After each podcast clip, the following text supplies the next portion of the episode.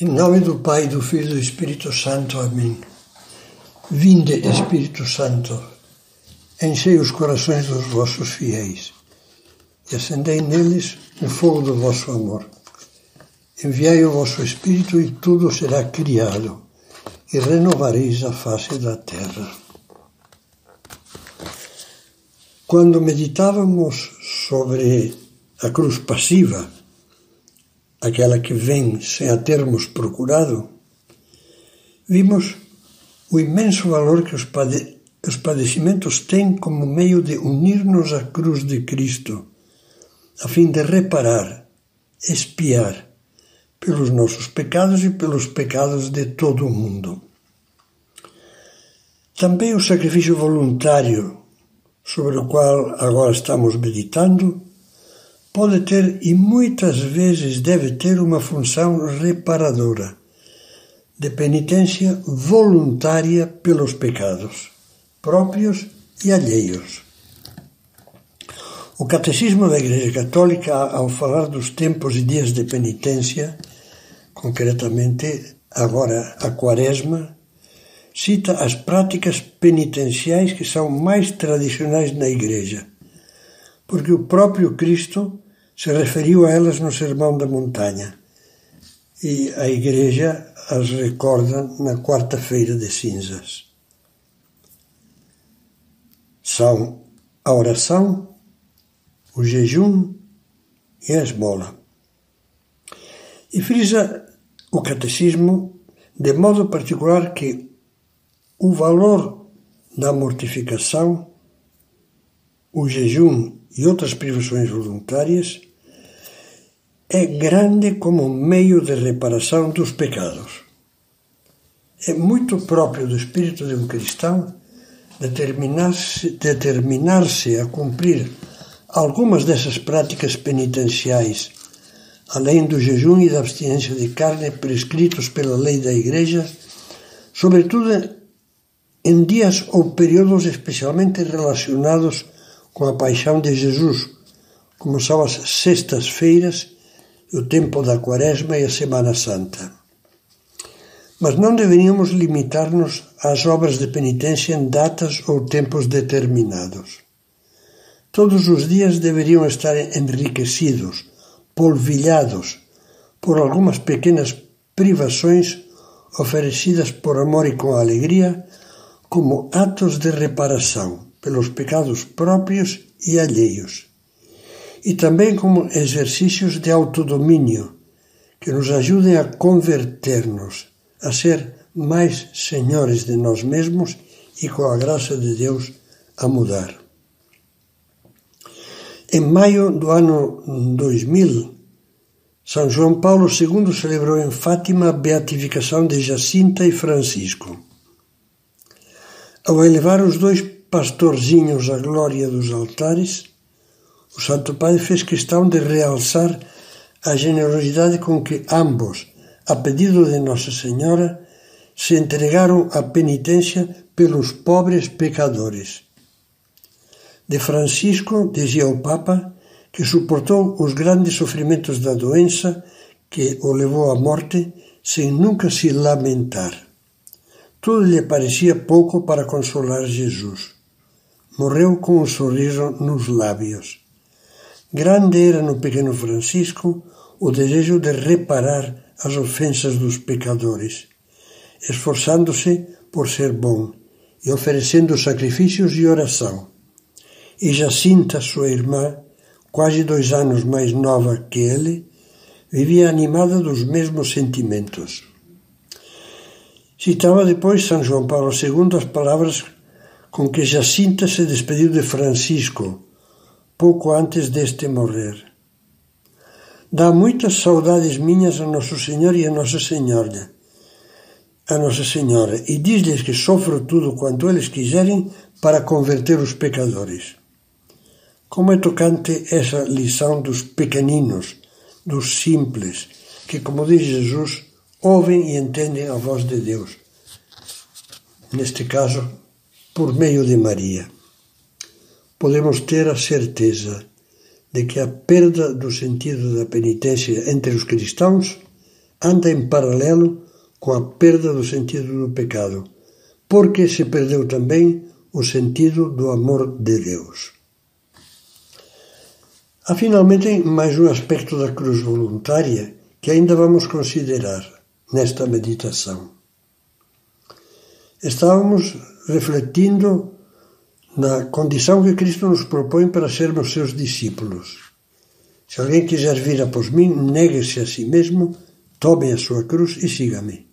Pois bem, deve ser motivo de reflexão o fato de que estas breves palavras programáticas sobre a cruz comecem falando da abnegação.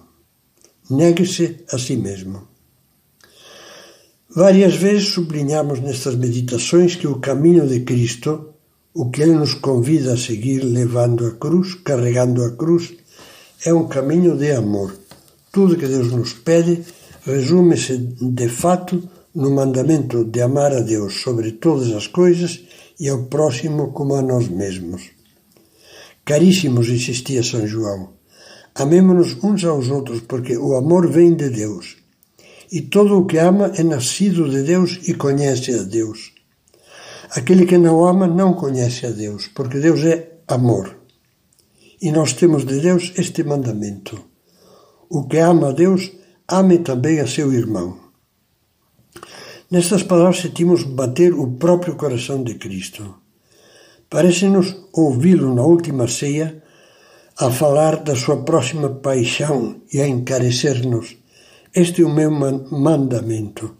Amai-vos uns aos outros como eu vos amei. Ninguém tem maior amor do que aquele que dá a vida pelos seus amigos. Dar a vida, dar-se aos outros, isto é a abnegação. Renunciar à força centrípeta do egoísmo e abrir-se à força centrífuga da caridade. Estamos aqui, talvez, no ponto mais alto da cruz voluntária o do amor sacrificado e generoso que se esquece do eu, que prescinde dos direitos que o egoísmo justiceiro anda sempre exigindo e que sabe viver todo voltado para os irmãos, disposto a sacrificar-se para fazê-los felizes na terra e depois no céu, sem cálculos nem cobranças. Usando a parábola do bom samaritano, figura tipo da caridade cristã, São João Paulo II escrevia: O bom samaritano da parábola de Cristo não se limita a simples comoção e compaixão. Estas transformam-se para ele num estímulo para ações que tendem a prestar ajuda ao homem ferido. Bom samaritano, portanto, é afinal todo aquele que presta ajuda no sofrimento, seja qual for a sua espécie, uma ajuda quanto possível eficaz. Nela põe todo o seu coração, sem poupar nada, nem sequer os meios materiais. Pode-se dizer mesmo que se dá a si próprio, o seu próprio eu ao outro. Tocamos aqui um dos pontos chaves de toda a antropologia cristã o homem não pode encontrar a sua própria plenitude a não ser no dom sincero de si mesmo. Bom samaritano é o homem capaz exatamente de um tal dom de si mesmo. São palavras de São João Paulo II. E agora continuamos a nossa reflexão. A abnegação cristã não se limita a fazer sacrifícios, mas é um espírito de sacrifício habitual. Não são abnegados que fazem algumas mortificações e ao mesmo tempo se queixam da dureza da vida, dizem que não têm tempo para pensar nos outros e choram as renúncias que são obrigados a fazer. São abnegados os que, se, os que se entregam ao próximo com alegria, sem dar importância à sua dedicação. Esse é o Espírito de Cristo. Essas almas que refletem Cristo de um modo especial, vão espalhando pelo mundo a fecundidade redentora da cruz. A elas pode aplicar-se o que Jesus dizia de si mesmo no Domingo de Ramos. Em verdade, em verdade vos digo: se o grão de trigo não se enterra e morre, fica só. Se morre, produz muito fruto. como é grande o campo da abnegação cristã. Abnegação na família, abnegação no trabalho, dedicação generosa aos doentes, aos anciãos, aos necessitados, idealismo prático, atuante, que contribua para a solução de problemas educacionais, habitacionais, sociais. São tantas coisas. Não queiramos ficar na teoria neste ponto, aliás, em nenhum ponto da vida cristã, e concretizemos, concretizemos da forma que seja mais adequada às circunstâncias e capacidades de cada qual os modos práticos de entrar na aventura da abnegação. Não seríamos cristãos se nos omitíssemos, se não nos movesse como um fogo interior o desejo de servir a todos. Numa homilia sobre o coração de Jesus que está no livro É Cristo que Passa, São José Maria Escrivá lançava esta mensagem vibrante. Um homem, uma sociedade que não reajam perante as tribulações ou as injustiças e não se esforcem por aliviá-las, não são nem homem nem sociedade à medida do coração de Cristo.